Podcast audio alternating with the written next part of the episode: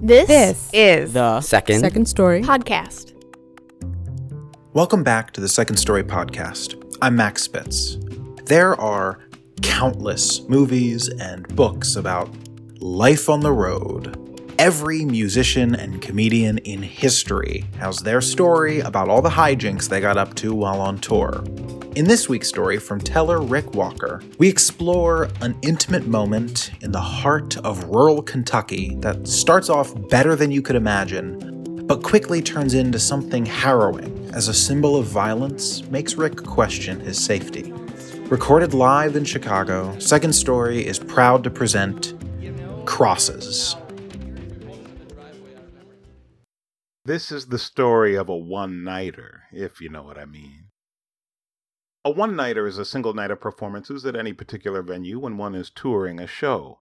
In 1991, I was 25, living the dream, touring with my comedy troupe. We had a one nighter in Owensboro, Kentucky, a town not known for its diversity. Let's just say I went to the drugstore and could not find black hair care products. After our show, I had drinks with Mac, the club owner. Mac was a white guy, 35, 40, with frosted hair, dressed like a 80s rapper in a tracksuit and heavy gold jewelry. We were talking about hip hop culture.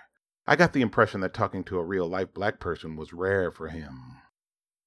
I was buzzed and bored when a girl reached over and touched my hand and said, I like your rings. My rings. I had a fake ass three finger gold ring on my right hand and a giant fake ass gold nugget the size of a Super Bowl ring on my left, purchased in a truck stop on the way to Owensboro. She thought they were real. I thought they were hilarious. She was an incredible sight in a tiny strapless club dress that had a black and white striped pattern like a Siberian tiger. Yes, this girl is wild. I could tell by the way she said, I like your rings. She had really bad taste, which meant I had a shot. Or I like your hair.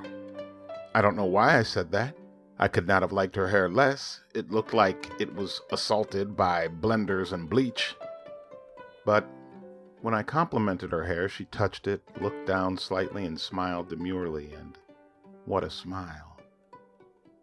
In spite of the considerable amount of makeup, she was truly pretty.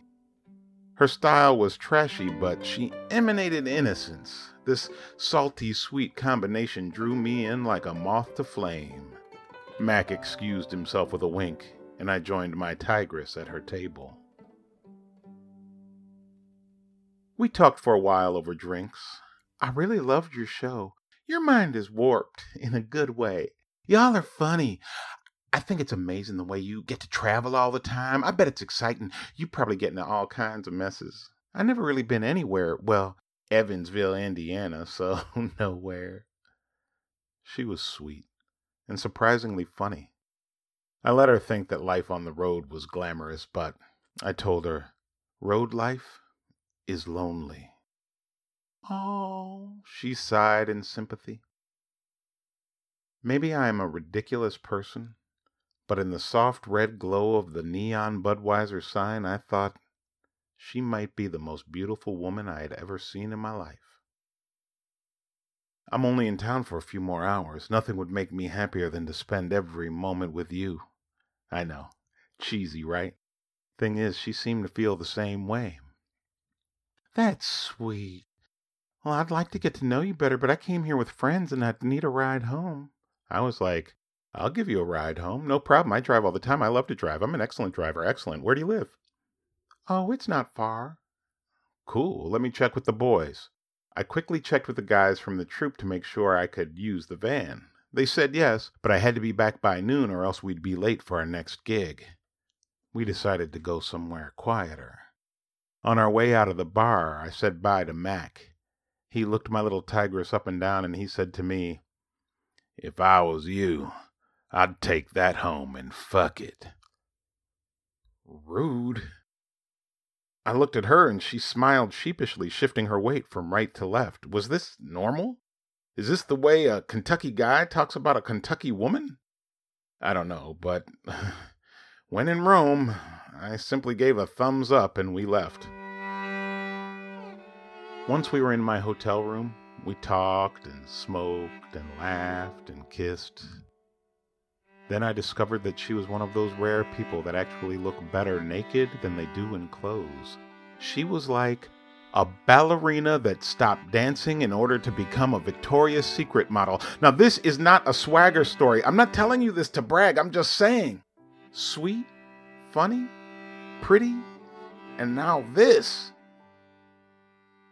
The night went well.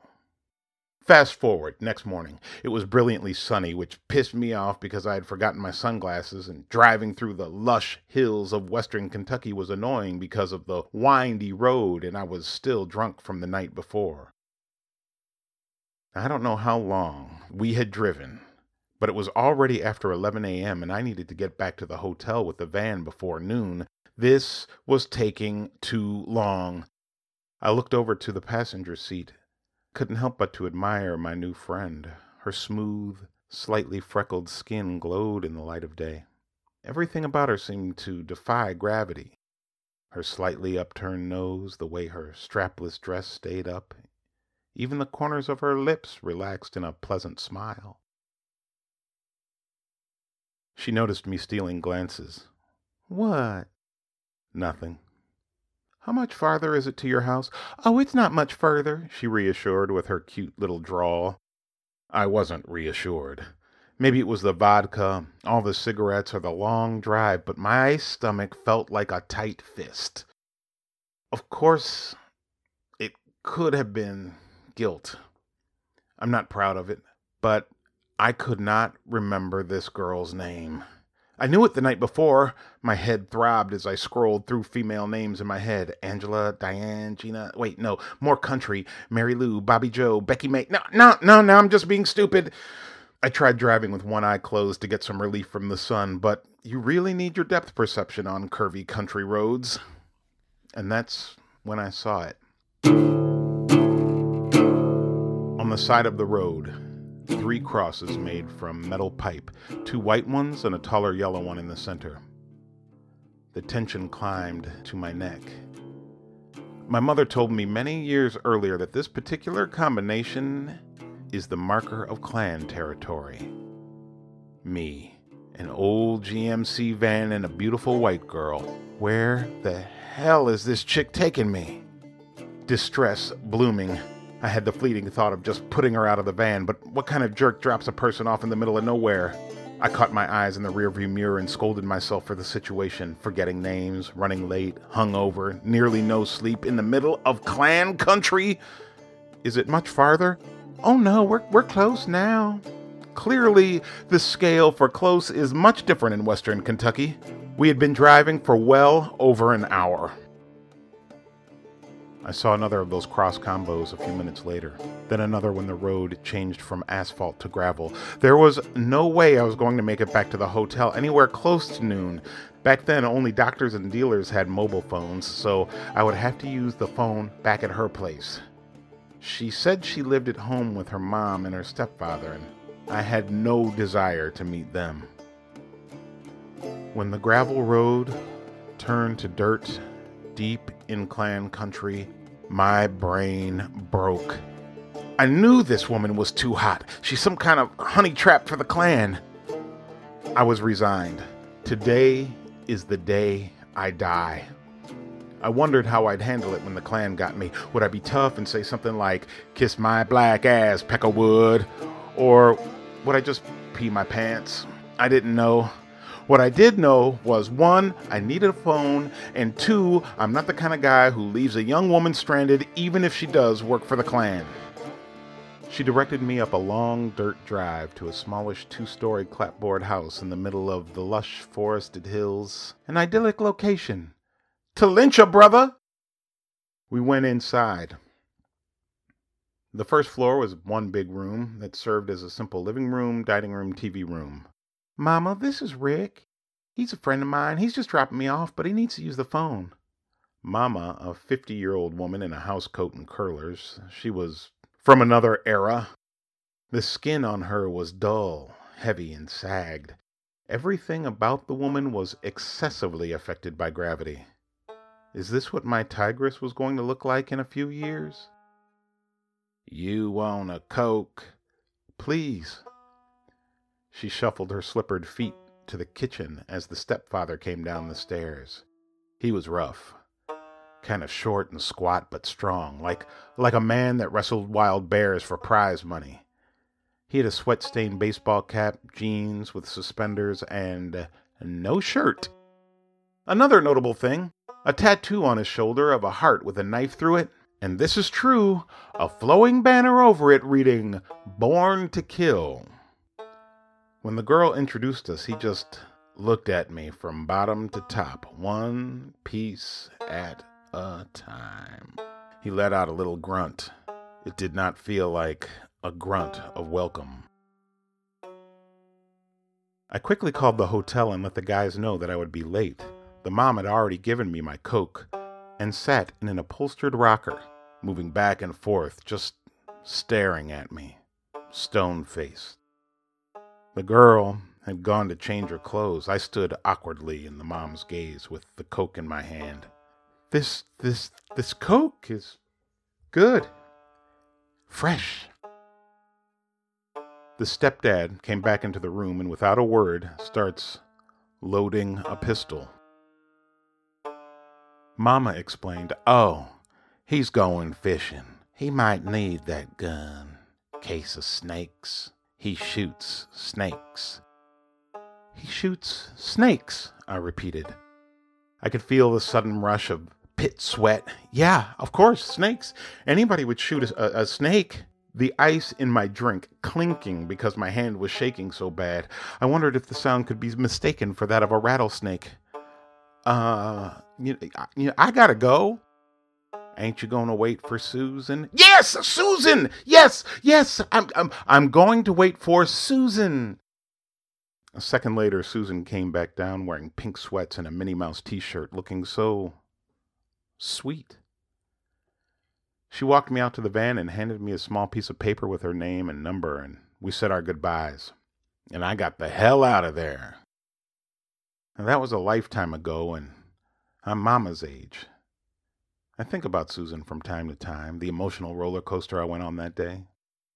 I had such a crush on her, but then felt crushed by roadside crosses.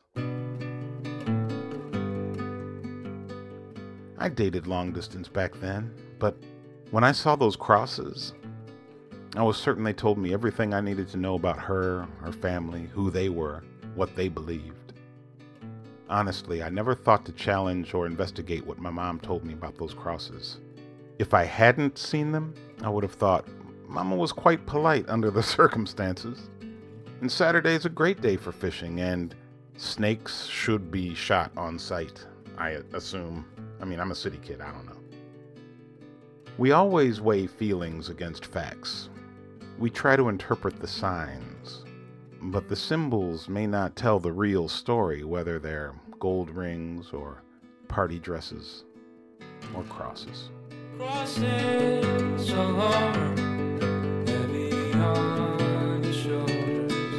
heavy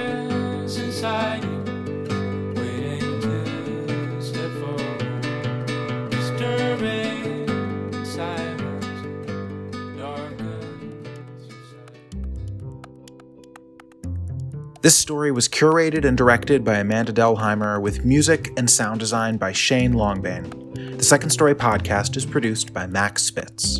Second Story is supported by the MacArthur Fund for Arts and Culture at the Richard H. Driehaus Foundation, the Gaylord and Dorothy Donnelley Foundation, Illinois Arts Council Agency, Innovation 80, the Lupo family, Eric Rothstein and Gina Wamuk, Jeffrey and Joan Goldwater, Katie and Peter Hauser, and many generous individuals like you. Second Story is located in the traditional homelands of the Council of the Three Fires, the Odawa, Ojibwe, and Potawatomi nations. I'm Max Spitz, and this. This, this is the second, second story podcast.